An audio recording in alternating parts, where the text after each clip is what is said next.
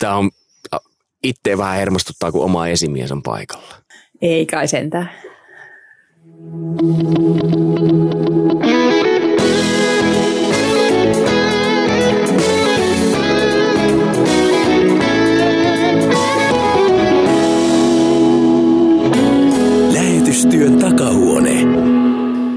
Tervetuloa kuuntelemaan Lähetystyön takahuonetta, ohjelmaa, jossa aina pureudutaan johonkin tiettyyn osa-alueeseen koskien lähetystyötä. Ja tämä on semmoinen vähän niin kuin avaimen reiästä pääsisi kurkkaamaan, että mitä siellä lähetystyössä tapahtuu, mutta myös sitten niille, jotka on lähdössä, niin hyvä paketti sellaiseen tutkimiseen, että mitä ja miten niitä asioita voi tehdä. Ja ehkä lähtee jollain joku pyörä tai ratas pyörimään pääkopassa tämän ohjelman aikana tai sitten seuraavana päivänä, kun nämä asiat tulee sinne mieleen. Tällä kertaa meillä on tosiaan kolme keskustelijaa taas paikan päällä ja yksi niistä on Sanna Myllärinen, joka on kansanlähetyksen viestintäjohtaja ja täten myös minun esimieheni. Tervetuloa. Kiitos. Mukava olla täällä. Ja toinen kansanlähetyksen puolelta oleva keskustelija on Anne Lepikko, jonka sohvalla on tullut monta kertaa istuttua ja purnattua asioita ja myöskin käsiteltyä ihan asioita. Ja asiat on mennyt myös eteenpäin. Anne, tervetuloa. Mikä sun titteli olikaan tällä hetkellä? Mä oon viestintäkoordinaattori. Kiitos vaan. Ja kolmantena keskustelijana on Ilkka Kastepohja, joka toimii ulkomaan työssä Sansalla ja on aikaisemmin ollut Sansan, oliko viestintäjohtaja vai millä nimikkeellä? No joo, yhdessä vaiheessa viestintäjohtaja ja yhdessä välissä mediakehitysjohtaja, että näitä pestejä on ollut vuosia aikana sitten useampia. Mm. Ja, ja minkälaisessa työssä nyt tällä hetkellä toimit? Kotipaikka on Singapore ja, ja täällä medialähetyssanansaattajien Aasia-aluepäällikkönä sekä sitten osatuimisesti auttaa näitä meidän, meidän aasialaisia partnereita kehittämään digitaalista mediaa. Ja nyt kun puhutaan viestinnästä, niin mä tuolla Facebookissa jaan sellaisen, mä ajattelin, että jaan tällaisen kuvan, mihin tulee viestintä, lähetystyö ja sitten ajattelen tästä nyt ihmiset lähtee keskustelemaan, mutta hetihän siinä lähti vähän niin kuin viesti väärään suuntaan, että ihmiset alkoikin keskustelemaan ehkä enemmän siitä, että minkälaista viestintä on siellä lähetystyössä niiden paikallisten kanssa ja kommunikoidin kahden kesken siellä, kun oma ajatus oli, että puhutaan lähettykirjeen tekemisestä ja minkälaista on yhteydenpito seurakuntaa ja tällä. Näin, viesti menee väärin, niin kuin Osmo A. Viio sanoi, että viestintä yleensä epäonnistuu paitsi vahingossa tai sattumalta, miten se nyt menikään. Ja tällainen yksi lähetystyöntekijä kyllä kommentoikin sinne, että heillä kun oli kiertokirje, niin siihen tulikin vahingossa, että kierokirje otsikkoon. Minkälaisia viestinnällisiä vahinkoja teille on sattunut? Mä muistan ainakin itse heti, tota, ei nämä ehkä ole viestinnällisiä vahinkoja, mutta tämmöisiä, että vitsaillaan jollain otsikolla. Olin tosiaan aiemmin Uuden tien, tota niin, Uudessa tiessä useissa eri tehtävässä ja siellä on useastikin kansiotsikoita mietitty vähän pitkin viikkoa ja jätetty joku hauska vitsiotsikko siihen, että korjataan tämä sitten, kun lehti lähtee painoon. Ja muistan ainakin kahteen kertaan, kun lehteen on lähtenyt otsikko, jossa lukee, että tähän tulee otsikko. Siinä on monet, mutta se on ainakin ilmiselvä virhe, että kyllä se lukijakin tajuaa, että tässä on nyt jotain ehkä kämmähtänyt. Mulla on ehkä kaikista pahin mukaan ollut se, että mulla on lähtenyt sähköpostia väärille ihmisille vääristä asioista. Ja silloin kun se sähköpostin painaa, että lähetä, niin se on sitten mennyt ja sitä ei takaisin saa. Ja ja tuota, siellä toisessa päässä ihmetellään, että mitäs postia tämä oikein on. Mutta siis tämähän on yksi viestinnän erittäin tärkeä asia myös, että me osataan kohdentaa se viesti oikealle henkilölle. Me voidaan ehkä palata siihen myöhemmin, mutta Anne, tuleeko sulla joku mieleen? No jo noista sähköposteista voi ajatella just jotain sellaista, että on tullut sinne lähettäjäkenttään ne kaikkien vastaanottajien nimet, kun ne pitäisi laittaa sinne piilokopiokenttään. Että jotain tällaista nyt tulee äkkiä mieleen.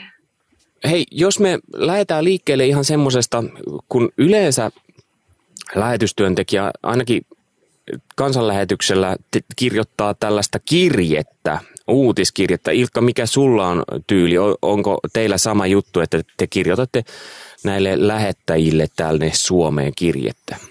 Kyllä joo, ilman muuta. Se meillä otsikoidaan se vain ystäväkirjeeksi, mutta kuusi kertaa vuodessa. Mm, kyllä. Ja onks, mikä se, kuinka usein se meillä kansanlähetyksellä yleensä lähetee? No, meillä on ajatuksena, että jos kerran kuukaudessa työntekijä lähettäisi, mutta ei se ihan kaikki ei kerkeä sillä lailla niin usein laittaa kuitenkaan. Mikä te ajattelette nykypäivänä kuitenkin kaiken maailman medioita, niin mikä tekee edelleen ystäväkirjeestä tai uutiskirjeestä merkityksellisen? Minkä takia sellaista kannattaa edelleen kirjoittaa, eikä vaikka kirjoittaa vaan blogia tai tehdä joku hassu video? No mä en tiedä mitä Ilkka on mieltä, mutta, tai Sanna, mutta mä ajattelin, että se on kuitenkin aika paljon henkilökohtaisempi. Että mä ainakin, kun mä, mulla on kanssa oma lähettäjätiimi, että kun mä kirjoitan sitä, niin mä ajattelin niitä ihmisiä, ketkä sen saa ja jotakuta just erityistä ihmistä sieltä. Ja mä ajattelin, että mä kirjoitan sille ihmiselle, että mitä mä, mitä, mitä, mitä, mitä mä oon tehnyt, mitä varten ja mitä mä oon saanut aikaiseksi. Ja, ja mä ajattelisin niin, että se on kuitenkin, kun sosiaalisessa mediassa esimerkiksi, niin sieltähän saa niitä kontakteja valtavasti, mutta se on jotenkin, ää, mä muistan, että joskus oli siitä, että kun on näitä jotakin, ää, vaikka esimerkiksi joku mielenosoitus, että mennään kaikki tuonne presidentti tai eduskuntatalon rappusille osoittamaan mieltä jonkun asian puolesta ja ja sitten vaikka Facebookissa, niin sinne tulee valtavasti niitä, ketkä ovat samaa mieltä, että joo, nyt mennään. Mutta sitten kuitenkaan loppujen lopuksi siellä rappusilla ei ole kauhean paljon väkeä, että, että se, se luonne on vähän erilainen siellä somessa, että se on niin semmoista, ehkä semmoista, mitä se voisi sanoa, että niin kuin mennään tunteella eikä niinkään sitten ajatuksella. Kyllähän tuo tämmöisten lähetekirjeiden merkitys on, ihmiset haluaa tietää, mitä lähetille kuuluu, eli uutiset. Se on minusta se kärki. Oli sitten kirjallinen video, mikä tahansa. Ähm, ainakin mä itse olen lähtenyt, äh, on pikkusen tarkka siitä, mitä tuonne sosiaaliseen mediaan laittaa, koska silloin kun sä lähetät sen ystäväkirjaan, niin sä tiedät oikeasti, ketä, ketkä sen saa. Mutta se some, somepuoli on, on se huomattavasti monimutkaisempi. Ja jotenkin ajattelen itse, että, että kirjeen saajat on halunneet saada sen kirjeen. He on jo siinä kohdassa tehneet sen vaan, että hei, to, mä oon jotenkin kiinnostunut tästä ihmisestä, mä oon kiinnostunut tästä työstä, mä oon kiinnostunut näkemään. Voi olla, että siellä on jotain ihan, ihan niin kuin semmoisia henkilökohtaisia, että kiinnostunut näkemään, mitä jossain päin maailmaa tapahtuu niin kuin sun ikkunan, se kirjoittajan ikkunan kautta niin siinä se, se on aivan eri rooli kuin se, että on yleistä informaatiota tai kutsua jossain internetin syövereissä, missä sitä todellakin on paljon. Se on hyvin, hyvin valikoitua, valikoitua ja kuulijajoukko on valikoitua. Ja sitten mä ajattelen, että se on niin siis semmoinen lyhyt side, siis tavallaan, että, että se on pitkä side siellä sosiaalisessa mediassa ikään kuin sinusta siihen kuulijaan, niin kuin Anne ehkä vähän tarkoittikin, että, että on kaukaisia ne ihmisiin, niin se on taas tosi lyhyt side, se, se sun oma kirjeensa, joka on se halunnut ja, ja, tota, niin halunnut kuulla, mitä sulle kuuluu. Mun mielestä yksi sana, minkä Ilkka mainitsi, oli mielenkiintoinen tässä yhteydessä. Uutiset koska jos ajatellaan lähetystyöntekijää ja hän lähtee ensimmäiselle työkaudelle, niin se ensimmäinen vuosi, jolloin on muuten sanottu, että kannattaisi ottaa kaikki mahdolliset valokuvat, koska silloin kaikki on uutta ja kaikki on mielenkiintoista. Mutta silloin on varmasti paljon kerrottavaa, kun näkee kaikkea, että Aa, kalat, kalat ui täällä tohon suuntaan tyylisesti. Meillä on ihan kaikki erilaista. Mutta sitten kun tulee se seuraava vuosi, niin mikä tekee uutisesta uutisen? Mistä niitä repii niitä juttuja, mitkä kiinnostaa ihmistä? Mä viime yön just lähetettiin meidän uusin ystäväkirja ja tuo aika äh, niin tuore kysymys, koska, koska tota, nyt vuoden aikana on ollut, ollut kuitenkin koronan takia täältä niin kuin Singaporesta ei pystynyt matkustamaan mihinkään. Kaikki on sitten sähköistä videopalavereja ja, ja muuta. Niin kyllä mä ne uutiset niin kuin lähden itse ainakin hakemaan niistä kontakteista, mitä mulla on täällä, tai meillä on täällä eri puolille Aasiaa. Sieltä, sieltä, sitähän ihmiset haluaa nähdä, että mitä Jumala tekee, mitä hyvää on tapahtunut. Tai myöskin sitten yhtä lailla, että mitä haastetta on ollut. Ja me puhutaan Annen kanssa usein siitä, että tärkeämpi kysymys kuin mitä, että mitä on tapahtunut, on se, että, miksi on tapahtunut. Et, et tärkeämpi kysymys kuin se, että mitä sä oot tehnyt, on se, että miksi sä oot tekemässä sitä. Että aina, aina se miksi-kysymys sytyttää enemmän ja, ja jotenkin se miksi, miksi sä teet sitä, miksi, sä, mik, miksi olet jossain toisella puolella maapalloa tai, tai hankalassa tehtävässä. Ehkä just siinä ne tulee, kun, kun kirjoittaja miettii sitä kysymystä miksi, niin silloin väkisin tulee esiin sekä ne haasteet että ne ilonaiheet. Koska itsekin joutuu peilaamaan sitä, että no, että miksi, mä, miksi mä siedän tällaisia vaikeuksia, mitä nyt on tullut täällä eteen, ja, tai että miksi mä, miksi mä iloitsen, mistä mä iloitsen ja miksi, mistä se johtuu. Ja siihen, siihen on helppo liittyä semmoiseen niin kuin et, ja helppo jotenkin tota samaistua myöskin sitten siellä ja kokea olevansa mukana, koska itsekin kokee samanlaisia, samantyyppisiä haasteita tai samantyyppisiä iloja, vaikkakin olisi sitten vaan siellä niin sanotusti lähettäjän kengissä. Mulla olisi tässä panelisteille muille kysymys, tota, koska mä taas menin tuohon viime yön, yön kirjeeseen, mitä vaimon kanssa väännettiin, niin e, me pohdittiin sitä, että kuinka paljon ja minkälainen balanssi pitäisi tämmöisessä ystäväkirjeessä olla positiivisten ja negatiivisten, eli niiden vaikeiden kysymysten kanssa, koska elämä ei ole aina ruusuilla tanssimista. Niin kuin Sannakin sanoit, niin minusta lähetystyössä pääsääntöisesti tulee kaiken näköistä lunta tupaan ty- tyylisesti, niin, niin onko niitä hyvä jakaa ja kuinka paljon? Tämä on hyvä kysymys. Mä olen kerran lukenut yhdestä ystäväkirjasta äh, niin kun sellaisia asioita, että mä, mä jotenkin pelästyin sen ihmisen puolesta ja mä ajattelin, että, että mitenköhän se nyt selviää.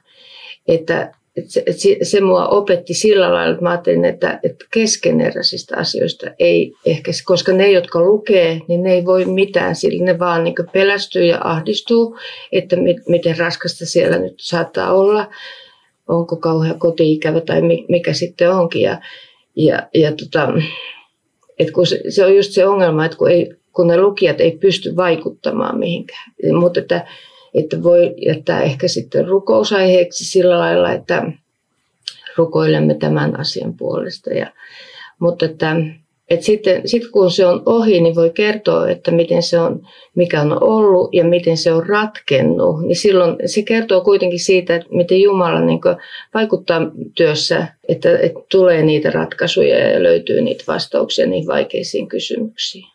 Joo, ja eh, ehkä, ehkä, ehkä tuosta tulee mieleen, että, että mun mielestä perusasia viestinnässä on se, että viesti ei ole vain se, mitä mitä kirjoittaa, vaan myös, tai mitä niin kuin päättää viestiä, vaan se kaikki, mitä sä jätät viestimättä, se sanat on, eli, eli myöskin se on viesti, jos, jos tavallaan voi olla jossain rivien välissä lukee, että on vaikeaa, mutta sitä ei sanota suoraan, ja sekin on viesti.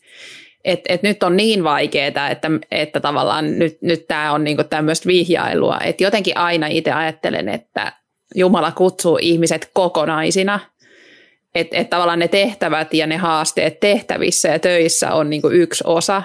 Ja, ja sitten kuitenkin me ollaan kokonaisina ihmisinä ja eletään kokonaisesti ihmistä. Jotenkin ajattelen, että siinä semmoinen suora viestintä, mutta, mutta jossain, menee, jossain menee se hieno raja tosiaan sen niin kuin liian myötätunnon herättämiseen ja liian semmoisen – että ehkä joskus tulee myös to- toisestakin suunnasta, että yritetään vaikuttaa niihin kuulijoihin niin, että alkaa sekin tuntua niin kuulijasta ja lukijasta niin semmoiselta, että nyt niin kuin mua, mua niin kuin sparrataan johonkin, mitä mä en halua sparrata. Että onhan se todella hienosäätöstä, hienosäätöstä se viestintä.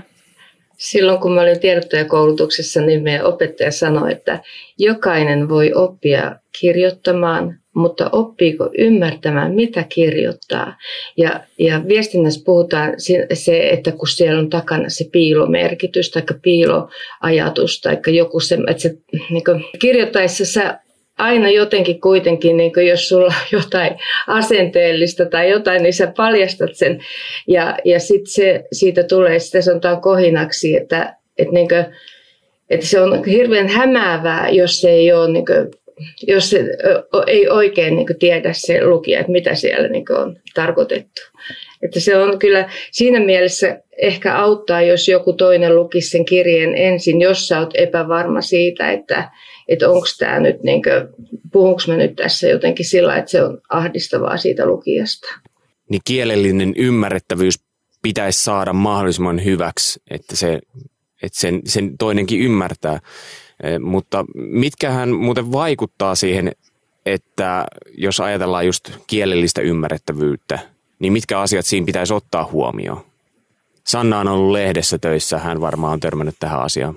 Muiden tekstejä? Siis tietenkin aina voi hioa niin äidinkieltä et, et käyttää sellaisia sanoja, jotka kuvaa hyvin sitä, mitä sä sanot. Ja aina, aina niin kannattaa tosiaan luettaa, että me lehdessä työskennellessä, niin varmasti sanotaan, että vähintään kaksi ihmistä lukee sun tekstiä. Me ehkä ennemmin jopa raastaa sen sun tekstin palasiksi ja sanoo, että hei sä toistat tätä. Ja, et, et sehän on ihan eri asia, mutta mut, mut mulla tulee tässä ennemmin mieleen semmoinen asia, että – et esimerkiksi to, tää, onko tämä Eriksson, joka on kirjoittanut se Idiotit ympärilläni, ympärilläni kirjan, että et kyllähän siis viestin ymmärrettävyyteen vaikuttaa myös se vastaanottaja, että meillä on aina jotkut lasit. Meillä on joka ikisellä ihminen, me ei voida välttää sitä, että me katsotaan todellisuutta ja katsotaan maailmaa niiden meidän lasien läpi. Ja, ja se vaikuttaa siihen, miten me luetaan. Eli sama, ihan täsmälleen saman tekstin ja saman, samat sanat voi, voi ihmiset lukea ihan täysin eri tavalla. Eli, eli jos sulla, ja yleensä se on vielä niin, että se voi riippua vaikka päivästä, että jos, jos tota niin, sulla on huono päivä, niin kuin esimerkiksi mulla on 11-vuotias poika täällä, joka mä aina välillä aamuisin pelkään, että millä jalalla se nousee, koska se vaikuttaa todella paljon niin kuin koko talon ja ainakin minun niin kuin aamuun, että, että millä jalalla se nousee, niin se vaikuttaa heti se semmoinen, niin kuin, ne lasit, millä hän katsoo kaikkia asioita, että etsiikö ratkaisuja vai etsiikö ongelmia. Se on ehkä, se on tämä, ehkä tämä kärjistetyin. Että aina me ei voida vaikuttaa siihen, miten kuulijat ja lukijat ymmärtää meidän tekstin. Mm. Et, et se on myös siitä kuulijasta kiinni tuli minusta niin hyvä Annelta ja Sannalta siitä, kun sanoit, että ystäväkirjan kannattaisi antaa toisten luettavaksi ennen kuin sitä pistää posti, että ei tule sitten yön himmeinä tunteina kirjoitettua jotakin semmoista, mitä katuu sitten seuraavana päivänä. Mutta, mutta sitten tuohon tuohon stilisointiin, eli että ilman muuta se semmoinen kielellinen huolto on, on niin kuin hyväksi, mutta sitten taas toistenpäin mä näen, että ystäväkirjat on jotain vähän henkilökohtaisempaa kuin sitten lehtiartikkelit, niin niissä mä kyllä henkilökohtaisesti ajattelisin, että siinä saa olla enemmän semmoista niin kuin ihmisen omaa ilmaisutapaa ja kuka kirjoittaa murteella tai, tai näin, näin, niin tota, antaa palaa, koska kuitenkin se vastaanottaja tietää, että kuka siellä on sen kirjoittanut.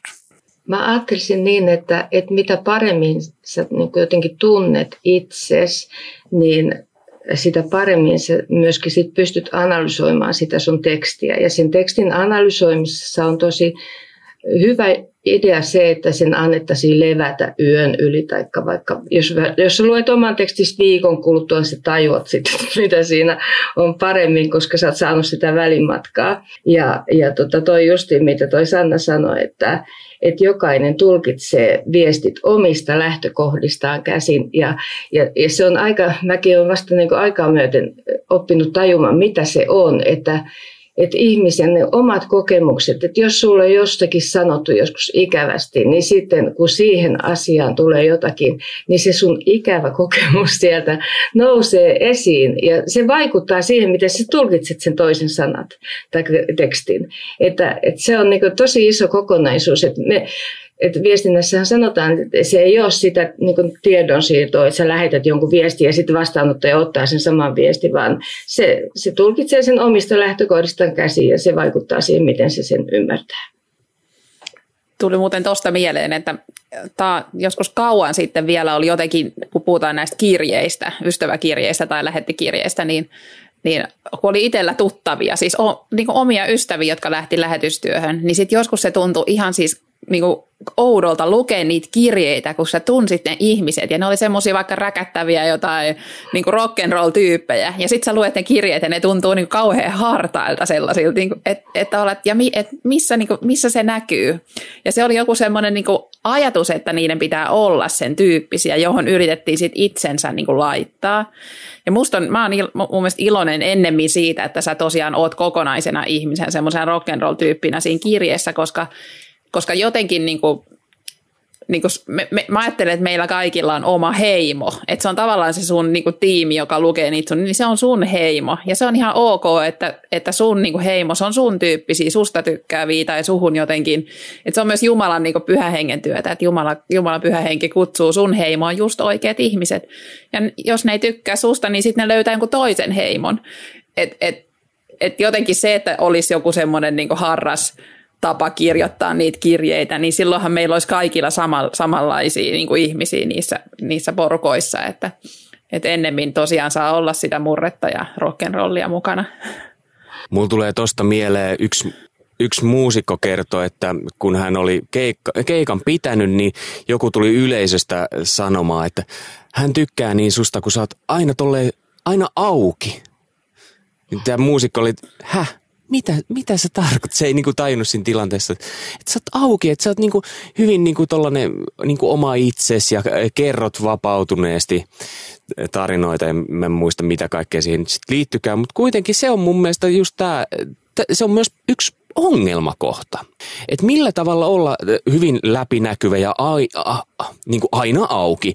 Että mikä on se ää, niin kuin ei-henkilökohtaisen ja henki, henkilökohtaisen niin kuin se rajapinta, koska jos me ajatellaan, että sä oot hirveän henkilökohtainen mm, ja kerrot omia asioita, niin se on mielenkiintoinen ja siihen ehkä sitoudutaan. Ja sitten ne taas ei niin henkilökohtaisesti, niistä tulee helposti informaalisia tai informatiivisia tai tällaisia tylsiä. Mutta sitten jos sä oot henkilökohtainen, niin jos, jos nyt puhutaan muustakin viestinnästä kuin pelkästään kirjeistä, niin se jää sinne nettiin.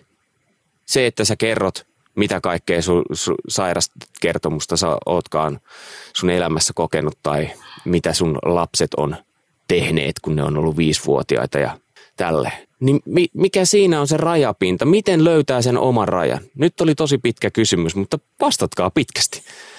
Halusko Ilkka kuitenkin sanoa jotain äsken? Su, sulla, tai saa jäädä?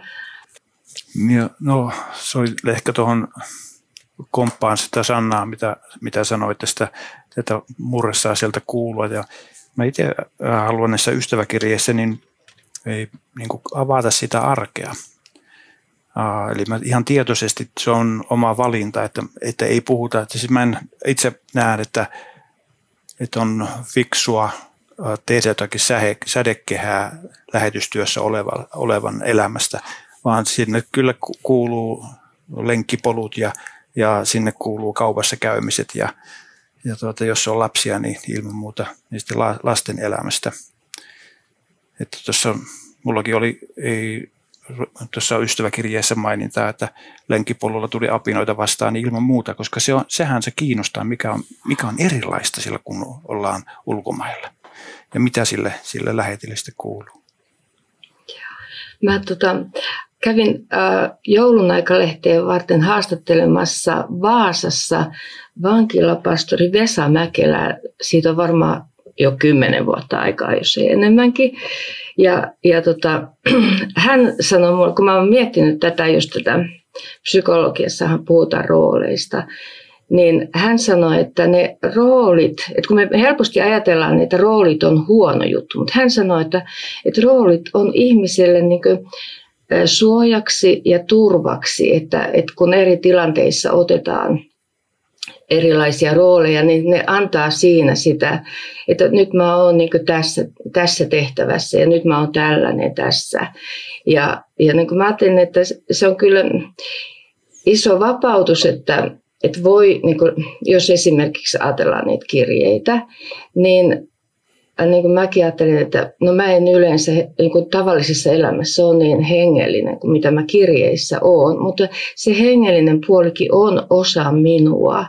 Ja, ja mä ajattelin, että onkohan sitten ne lukijat, ajatteleekohan ne, että onkohan se nyt liiotteleeko se tai, tai onko se olevinansa nyt jotenkin parempi ihminen. Mutta, mutta se, että, että sitten mä ajattelin, että no ihminen on niin monenlainen. Se on jännä juttu, että, että että se, että kun se on, ne on yleensä kuitenkin nämä hengelliset asiat kyllä aika herkkiä, ja sitten sä et niin aina halua sitä tuoda esille, että jos sit tulee jotakin siitä ikävää palautetta, että, että sitä niin jotenkin sitten helpompi on siellä kirjeessä kirjoittaa, kun siinä on se rauha ympärillä, kun sä kirjoitat sitä yksin siellä omassa työhuoneessa. Mutta mitä ajattelitte? mä, mä voisin ehkä tuohon Jurviksen kysymykseen auki olemisesta, että et, et ehkä semmoinen niin hyvä sääntö, jos mä ajattelen, että lähetystyöntekijä on, niin on se, että ja mu kelle tahansa siis oma, että arvioida sitä omaa näkyvyyttään tai omaa auki olemistaan tuolla, ehkä nyt puhutaan sosiaalisesta mediasta tai internetistä, jonne ne niin jää ikuisesti, on se, että et kertoisit sä parhaan ystävän elämästä niitä asioita, mitä sä itsestäsi kerrot. Et, et, tota, tai, tai että jos sulla on aikuinen lapsi, että et aikuisen lapsen elämästä kertoisitko niitä. Saatin nyt mun mielestä pienten lasten elämästä joka tapauksessa saisi niinku jarruja pitää niin, niin pitkälle kuin voi.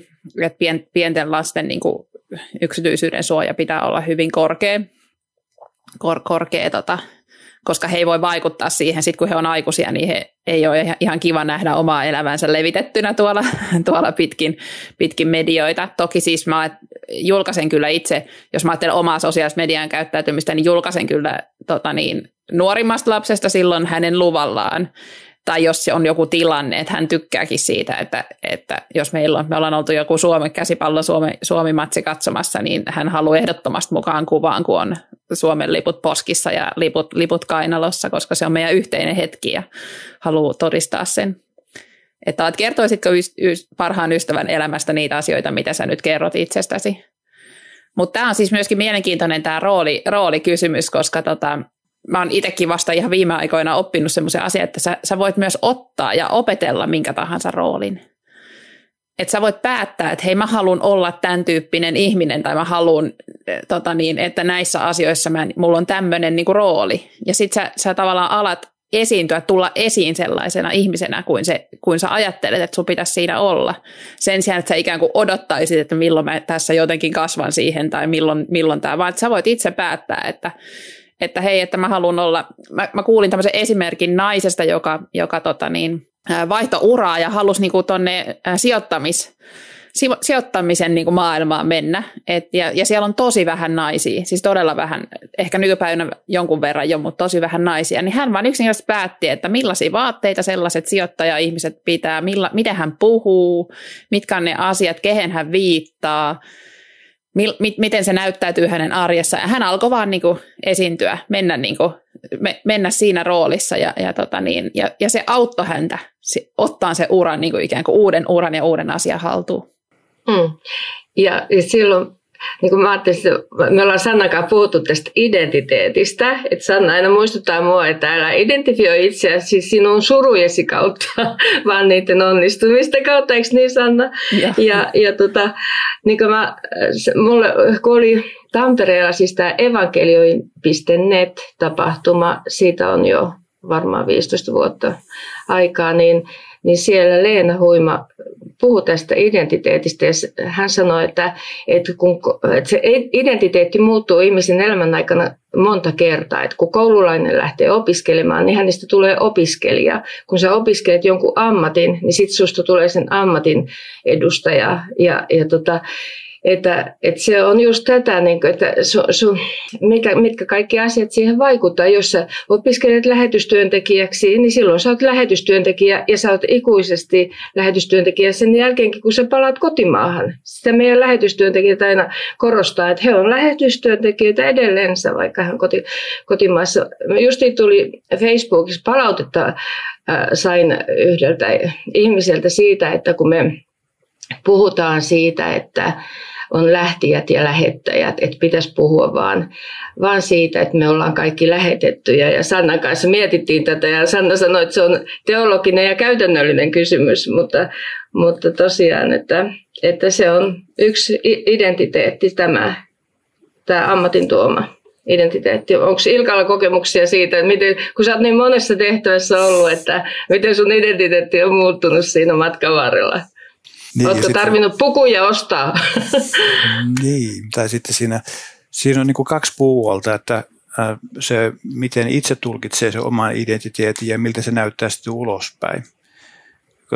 Mä oon ollut aina niin kuin lähtenyt oman työurani liikkeelle siitä, että me ollaan viemässä Kristuksen viestiä, on se tehtävä mikä tahansa. Eli se on se, mihin, tämä ei ole nyt fraasi, kun mä sanoin, että se on se lähestymiskulma, miten mä itse ajattelen sitä, että sitä omaa identiteettiä. Ja se toisaalta myöskin helpottaa. Se helpottaa silloin, kun ne tehtävät vaihtuu. Koska mun, mulla ei ole sitä lastia, että okei, mä palvelen niin pitkään tässä tehtävässä, kun, kun tota, siinä tarvitaan tai, tai se on sallitaan, niin, niin, niin sitten mennään eteenpäin. Mutta tuohon identiteettiin, mä niin itse huomannut, että me ollaan nyt kaksi ja puoli vuotta oltu Aasiassa ja täällä ihmiset siis haluaa tutustua hyvin, hyvin tarkkaan niin kuin aina uusiin ihmisiin ja, ja meille suomalaisille on se, se työidentiteetti, mitä, mikä niin kuin tulee, mitä me tarjoillaan toisille, mutta täällä ei mene se läpi. Täällä kysytään vähän syvempiä kysymyksiä siitä, että kuka sä olet. Ja vasta sitten siellä, kun sä oot se, niin kuin monta teekuppia juotu ja, ja istuttu nuotiolla niin sanotusti, niin sitten vasta puhutaan siitä työstä. Et se on, se on niin aika vahvasti kulttuurisidonnainen. Hei, tuossa jokin aika sitten jo, niin Anne puhut jotenkin mainitsi, että ei ehkä kannattaisi puhua viestinnässä siitä, mikä on vielä keskeneräistä.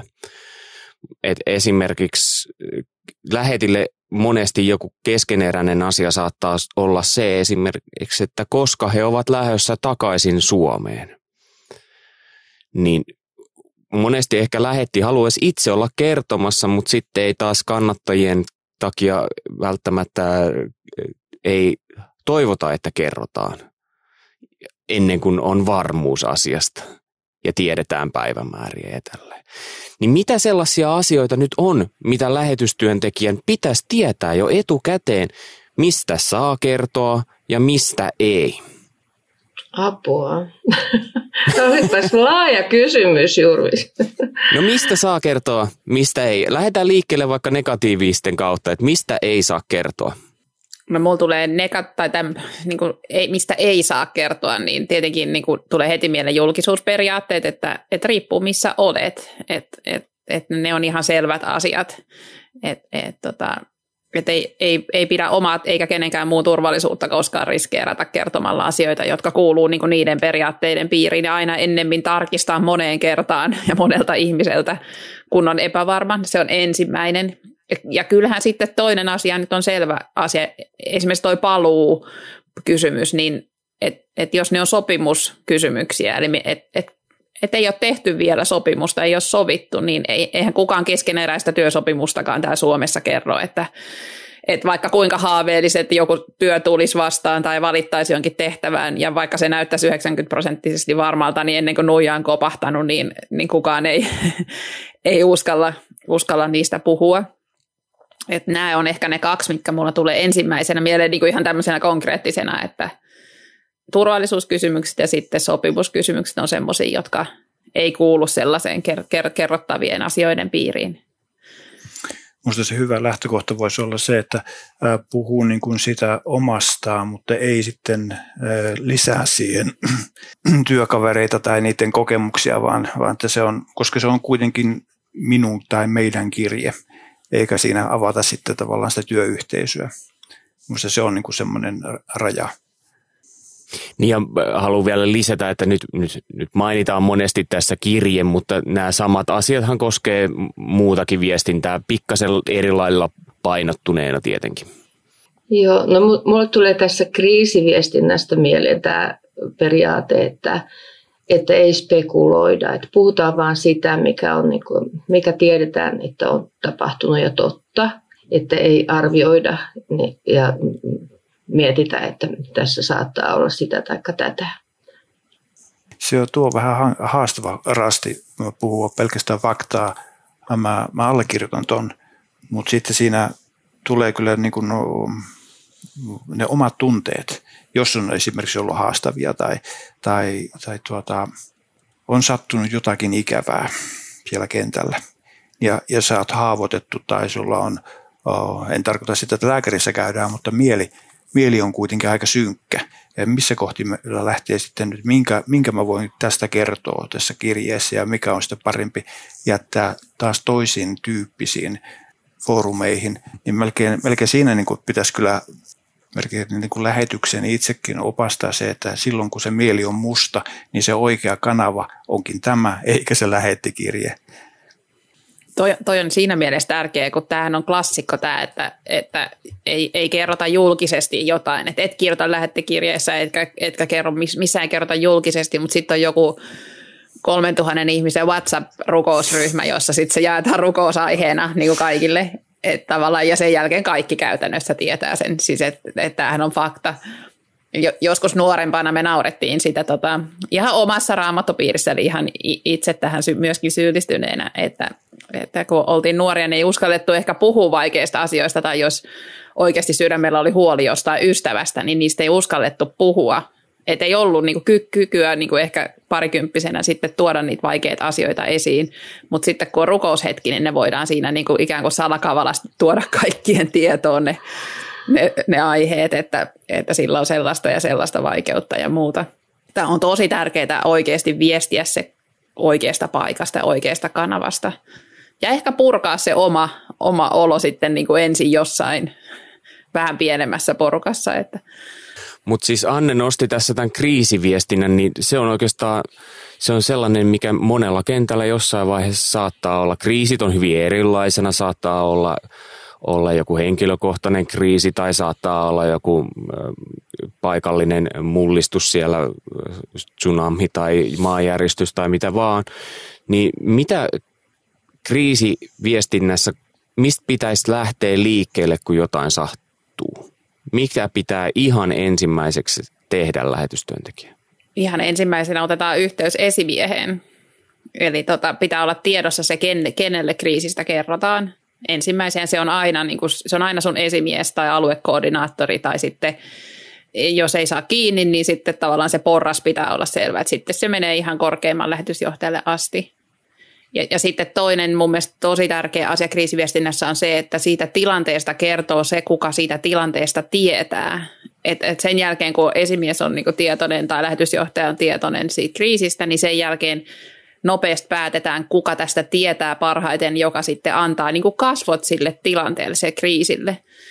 Et, et suurimma, suurimman virhe voi tehdä niin, että ikään kuin – asetetaan vaikka se lähetysjohtaja kertomaan tilanteesta, josta hänellä ei itse asiassa ole, ja hän joutuu koko ajan nojaamaan johonkunlaiseen semmoisen tietoketjuun, että, että hän saa oikean tiedon, ja me tiedetään, mitä tapahtuu, kun tieto tulee vaikka neljän pykälän kautta sulle, niin se ei ole enää oikea.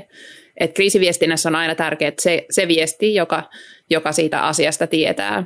Ja, ja sitten, että hän saa tavallaan sen tuen siihen viestintään, että millä tavalla. Ja siihen, siihen mun mielestä meilläkin on tosi hyvät ammattilaiset, ammattilaiset meidän talossa, jotka osataan niin kuin auttaa. Ja tota, Annellahan on kokemustakin tästä. Me, me ehkä vähän kantamaan kautta kansanetyksessä on jouduttu tämä silloin ton, tota, Afganistanin tilanteen kautta oppimaan, että, että, että ne, ne, ole, ne on todella moniulotteisia, todella vaikeita ja todella nopeid, nopeiden päätösten paikkoja, kun täytyy viestiä, kun jotain niin kuin kamalaa tapahtuu. Niin, nämä ei ole koskaan helppoja asioita, mutta mutta tuota, tuon, mä lisäisin siihen kyllä sen, että siinä ää, ei se kannata kyllä jäädä myöskään tulee makaamaan, että se ulospäin lähtevä viesti, niin se täytyy aika nopeasti mm, laittaa, koska muuten, muuten alkaa juorut ja huhut ja oletukset lentää. Mutta onko kuitenkin niin, että jos jos mä olisin lähetystyössä jossain ja siellä tapahtuisi vaikka maanjäristys ja Yleltä soitettaisiin mulle, niin mä sanoisin, että mä en voi vielä vastata, että mun täytyy ensiksi ilmoittaa esimiehelle, niin soita kohta uudestaan. Pitääkö toimia näin? Sa- sanotaan näin, että to- toivottavasti Yle ei soita sulle ennen kuin sä oot ehtinyt soittaa esimiehelle. Että kyllä siinä vaiheessa, kun lattia tota sun jalkojen alla tärisee, niin on niin kuin ensimmäisenä mielessä, että tästä täytyy ilmoittaa. Että en, mm. Mutta toki nykyaikana voi käydä oikeasti tuommoinen kuvitteellinenkin tilanne, että, että jostain, jostain soitetaan ennen kuin on ehtinyt edes ilmoittaa asianomaisille, että – et se, se on just niin, että sä voit sanoa sen, minkä sä tiedät. Eli jos toimittaja soittaja kysyy, että järiseekö siellä maa, niin, niin sä voit sanoa, että, että, että näyttäisi siltä, että maa järisee, että voiko soittaa hetken päästä, että mun pitää järjestää tässä nyt tämä kuvio täällä työalueella, että, että esimiehet tietää, koska esimiesten pitää ryhtyä heti toimenpiteisiin. Millä tavalla siitä siinä tilanteessa sitten pitäisi toimia sen jälkeen, kun ajatellaan, että se tilanne on rauhoittunut, niin e, pitäisikö sitä niin kuin käsitellä vielä e, esimerkiksi omassa viestinnässä jollain tavalla vai unohdetaanko se saman tien sitten, kun se on rauhoittunut se tilanne? Niin kriisiviestinnässähän on kaksi puolta. Tähän mennessä on puhuttu lähinnä siitä, miten kriisistä viestitään ulospäin ja, ja Minusta se yhtä tärkeää on, on sitten sen, kun se kriisi taso on tasaantunut, niin työstää kyllä sitten siellä työyhteisön sisällä. Ja se semmoinen niin henkinen ö, kriisiviestinnän hoito, riippuu tietenkin sitten mitä on tapahtunut. Mutta se, siitä on kyllä niin kuin vastuussa silloin ö, järjestön johto. Et siinä mielessä se ei ole niin kuin taas lähetystyöntekijän vastuulla tarjota, tarjota ja järjestää sitä tarvittavaa apua. Mulla oli semmoinen ajatus tuossa kriisistä, että, että media on kuitenkin niin kuin media ja, ja viestintä on niin kuin viestintä, että, että tavallaan se, se, se ei ole niin kuin se tärkein, että aina ihmiset tulee ensin, kun on kriisi ja, ja, ja puhutaan turvallisuudesta ja, ja että onko henkilövahinko. Että, että tavallaan se media on nykyään niin aggressiivista, että ne haluaa kaiken tiedon ja, ja, tota niin, ja, ja ja jotenkin se, se korostuu ja me, me pikkasen ehkä ollaan aivopestykin si, itsemme siihen, että, että sen tiedon niin kuin saaminen eteenpäin on se niin kuin ykkösasia, mutta kyllä, kyllä aina pitää muistaa se, että ihmiset tulee ensin. Ja sitten toisaalta myös sekin, että jotenkin vähän niin kuin kymmeneen, että mitä tietoa, koska se, kun niitä tulee, se on aika aggressiivista se, varsinkin kriisin keskellä se kysymysten asettelu, niin se, se ei välttämättä ehdi laskea kymmeneen, että mitä vastaa että jos joku lähetystyöntekijä kysyisi multa neuvoa, että miten reagoida, jos tulee joku kriisi tai joku, joku epämääräinen tilanne, mä sanoisin aina, että laske kymmenen ja mieti, että oletko oikea henkilö vastaamaan ja sitten, että mitä vastaat. Että. Mitä näistä aikaisemmista ollaan muuta opittu, mitä nyt kriisejä on ollut? Ei tarvitse alkaa käymään läpi, että mitä ne kriisit on, mutta mitä niistä ollaan opittu, että mitä nyt tehdään eri lailla kuin ennen? Ehkä se suuri virhe on se, että se yritetään niin kuin peitellä ja, ja tavallaan hissutellaan. Et jos on tapahtunut jotakin, niin myönnetään se ja kerrotaan, että se, se, se korjataan, mikä, mikä, mistä sitten silloin milloinkin on kysymys. Ja ehkä yksi semmoinen tulee vielä mieleen semmoinen näkökulma, että kun kriisihän ei välttämättä ole pelkästään maanjäristys tai tulva tai, tai, tai niin kuin meidän tapauksessa oli nämä kuolemantapaukset, vaan että kriisihän voi olla vaikka mainekriisi et, et, tota, tai, tai petos tai joku muu. Et näissä kohdissa se hyssyttely tulee paljon helpommin, että et eihän me nyt haluta salata, jos jossain maanjäristys on, mutta se me haluttaisiin mielellään salata, jos meidän talon sisällä tapahtuu petos. Ja, ja me käytetään aina joskus tätä legendaarista, että joku kavaltaa kassan niin sanotusti, niin, niin siitä täytyy olla itse se proaktiivisuus myöskin, että, että me voidaan joskus ennakoida niin kuin kriisi, että, että tietämällä, että tämmöinen on olemassa.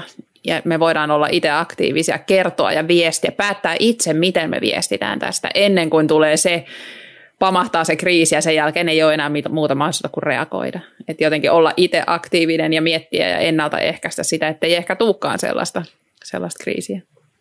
Joo, tämä on, tämä on just totta ja kun mitä mä olen seurannut niin noissa tiedotusvälineissä, kun mitä on näitä kriisejä, että se on jännä, että, että miten niin kuin korkeissa asemissakin olevat henkilöt, niin mä ajattelin, että onko, onko niille niitä viestinnän asiantuntijoita siellä apuna, että ne tuntuu, että ne kompastelee siinä asiassa, että, että kun jos joku asia nostetaan esille ja sitten ensin yritetään kieltää ja sitten jossain vaiheessa on pakko myöntää, että tämä on, että, että se kannattaa, että jos on jotain perustetta sille, mikä on nostettu esille, niin silloin heti kannattaa myöntää.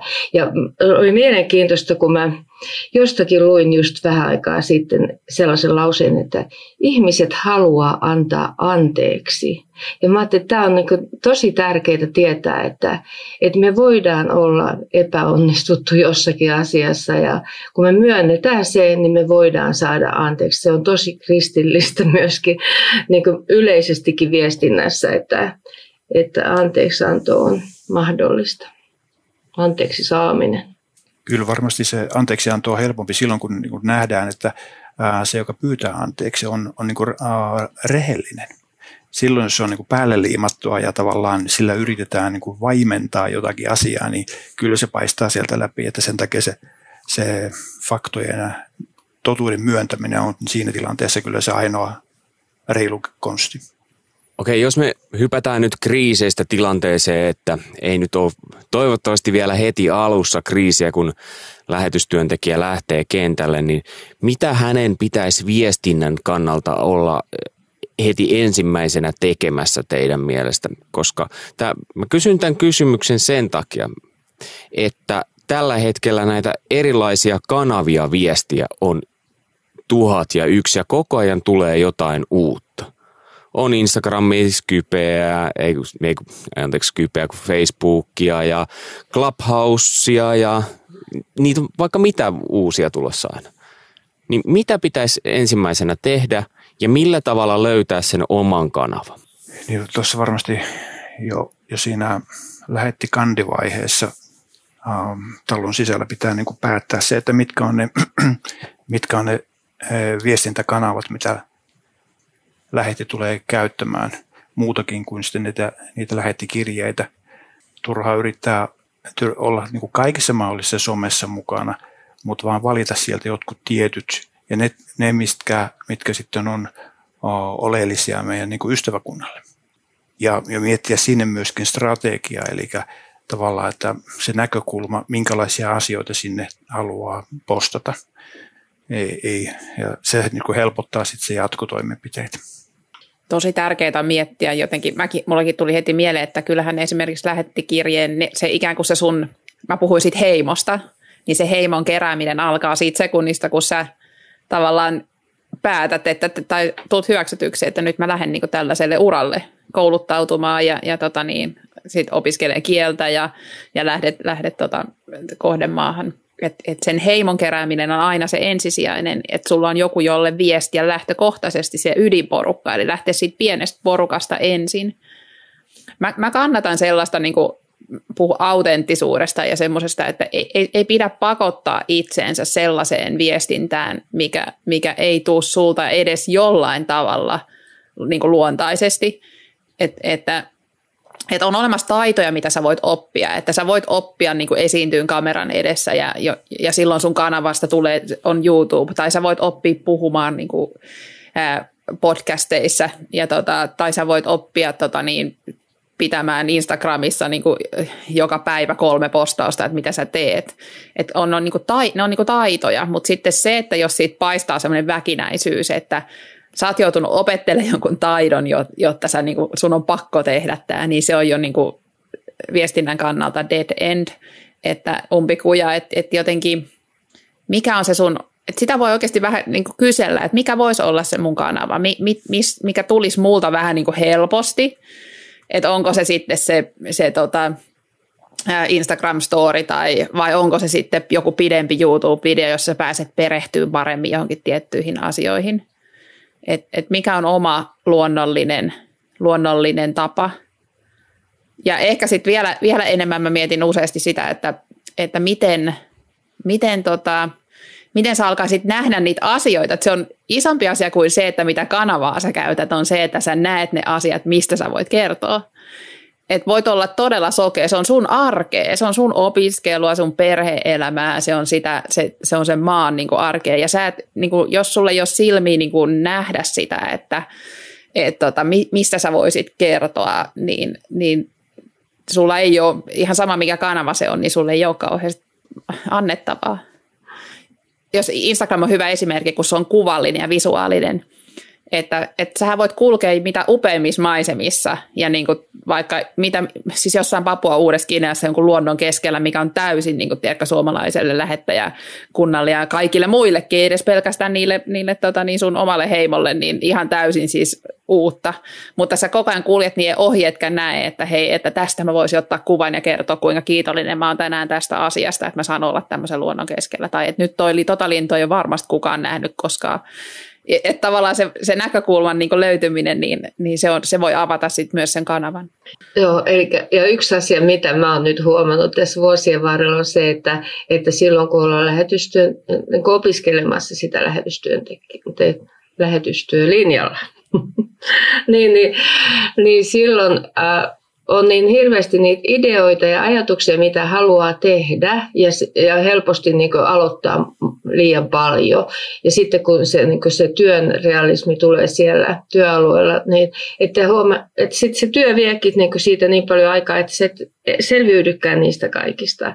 Että se, että mä en tiedä, mikä siihen olisi sitten ratkaisu, mutta että, että se, että että jos ajatellaan, että, että siitä, kun sä aloitat jonkun, niin sit sun pitäisi sinne tuottaa sitä sisältöä. Ja se sisällön tuo, tuo, tuottaminen on myös niin kovaa työtä, että, että mihinkä kaikkeen se sun aika sitten tulee riittämään siellä työalueella. Että, että siinä pitäisi olla sitä harkintaa. Niin, pitää vaan yrittää sinne kalenteriin etukäteen varata sitä aikaa.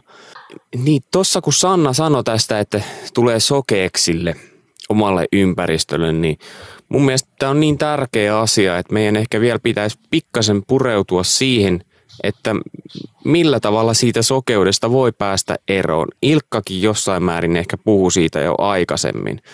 Mutta millä tavalla pystyy nähdä sen oman paikallisen ympäristön ää, niiden silmin, jotka ei ole siellä paikan päällä? Mä, ainakin jään aina niin kuin miettimään siitä, että kun mä suunnilleen tiedän – ketkä, ketä näitä ystäväkirjeitä lukee, niin, tai sitten se, että miten erilainen se lähetyskenttä on kielellisesti, kulttuurillisesti, apinoista, kärmeistä lähtien, niin tuota, tietää, että okei, tämä, oli, tämä resonoisi ihmisille. Tai sitten se, että miten se uskonnollinen tilanne siellä maassa on, on niin, niin jotain toista, mitä ihmiset ei vaan pysty Suomesta käsin, eikä me voidakaan tietää niin ne on ainakin semmoisia, mitkä mä niin kuin kuvittelen, että hei, jos mä kirjoitan tai kerron näistä, niin, niin tota, se aukaisee ihmisiä niin kuin ymmärtämään sitä, sitä lähetystyön ö, syvyyttä. Mulla olisi ehkä sellainen käytännöllinen neuvo, että et, et jos mä olisin lähetystyöntekijä, mä lähtisin tota kentälle, niin mä alkaisin kirjoittaa, jos en olisi ikinä kirjoittanut päiväkirjaa, niin sitten mä alkaisin kirjoittaa päiväkirjaa. Että tavallaan jos ottaa niinku kun näähän on tämmöisiä, että tavanhan voi muodostaa niin kuin milloin tahansa, että, että ottaa semmoisen tavan, että, että a, tavallaan säilöö lyhyesti kirjoittaen niitä hetkiä, mitkä on itselle niin kuin, että jos sä, jos sä opit itse katsoa sitä sun ympäristöä, niin että sulle ne asiat on ihmeellisiä. Että sä et ole itse tavallaan huolien tai murheiden tai, tai arjen uuvuttama, joka sekin on ihan ok, sellaistahan tulee. Mutta siinä kohdassa, kun sä, sä alat nähdä sitä ympäristöä itse vähän eri tavalla, niin alkaisit kirjoittaa niitä ylös, vaikka 50 riviä. Mun, mun oma coachi neuvoo just tälleen, että, että ikään kuin se on semmoinen niin leima, että sä painat leiman, että kun meidän, meidän aivojen niin kuin tapa on, me, me, se on niin kuin deletointikone. Et kun meillä on kapasiteettia niin kauhean vähän, niin me unohdetaan. Et me, se, se tapa, millä aivot pystyy niin käsittelemään informaatiota, on se, että se yksinkertaisesti unohtaa asioita. Niin sitten se, että sä kirjoitat päiväkirjaan niitä ylös ja painat siihen ikään kuin leiman, niin A, sä muistat sen, ja B, sä voit, sä voit sitten kirjettä kirjoittaessa tai joskus niin postatessa niin palata siihen hetkeen. Ja yksi Joo, hyvä... tekee sitä... Niin, sano vaikka niin jokainen tekee sitä omalla tavalla. Että mulla on, mulla on niin tämmöisiä tietokoneilla näitä sähköisiä postitlappuja. Joo. Niin mä, kun se ajatus tulee tai niin semmoinen aha-elämys, mitä se onkaan, niin mä kirjoitan sen ylös ja sitten kun mä lähden ystäväkirjettä kirjoittamaan, niin tavallaan aukasen sen ja katson, että mitäs täällä olikaan. Periaatteessa sama Juurikin asia niin, joo. Joo. Joku ottaa valokuvia, siis sähän voit ottaa Joo. myös kännykällä aina, että ota valokuva siitä tilanteesta, niin sit sä muistat sen tavalla, että jotkuthan ottaa, tekee sille, että sit sä selaat sitä sun kuva-arkistoon. Avasin heti tyhjän äh, tota, tekstitiedoston itselleni tähän ruudulle. Anne. Joo, se oli just munkin ajatus tämä, että, kun, että katsoo niitä valokuvia, mitä, mitä mulla on tapahtunut. Että yleensä se sitten, kun kännykät on nykyään niin kaikilla mukana, niin nappaat sen kuvan ja sieltä voi sitten katsoa, ai niin joo, toikin oli. Ja, ja kun niitä tarvii niitä kuviakin siellä kirjeessä, niin silloin ne niin puhuu sitä samaa asiaa, ne kuvat ja tekstit.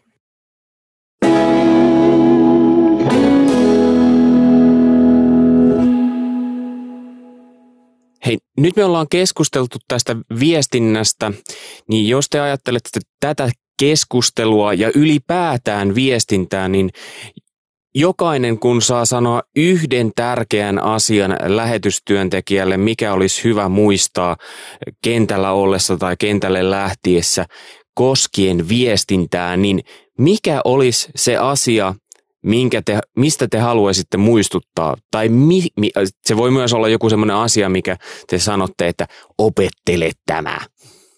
Ehkä se voi myös olla kiltinpäänsä. Ky- kyllä, jos mun pitäisi sanoa yksi asia, niin mä, mä tota, tämä on vähän moniulotteinen asia, mutta se on, se, se on tämä vaihda se kysymys, mitä teet siihen, miksi teet. Että muistuta koko ajan sun niin kuin, ihmisiä, kelle sä viestit sitä, että miksi sä oot siellä. Ja, ja, ja peilaa myös itse. Se on, se on sulle itselle voi olla tosi tärkeä sen lähetystyöntekijän identiteetin ja sen prosessin aikana, että sä koko ajan peilaat itse, että miksi mä oon täällä, mikä, mikä se mun kutsu on ja mihin mua kutsutaan. Ja sehän voi myös hei muuttua että sä voit lähtiessä olla sitä mieltä, että mä teen tätä siksi, että.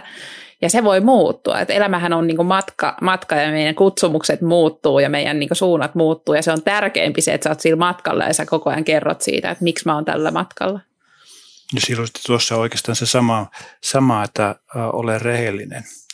Tai niin kuin se aitous siitä, että se, siihen lähet, lähetystyöntekijänä saa olla myöskin epävarma se kuuluu elämään. On kysymyksiä. Ei tarvitse olla vain vastauksia. Mulla on kolme asiaa. Yksi on tämä Yksi on tämä elämänikäinen oppiminen, josta nykyään puhutaan. Että kun sä opiskelet, on se sitten mitä tahansa, niin sulla avautuu aivoihin uusia synapseja. Ja se ava, niin kuin, jotenkin se sun, sitä ajattelua niin laajentaa. Sitten toinen on lue paljon.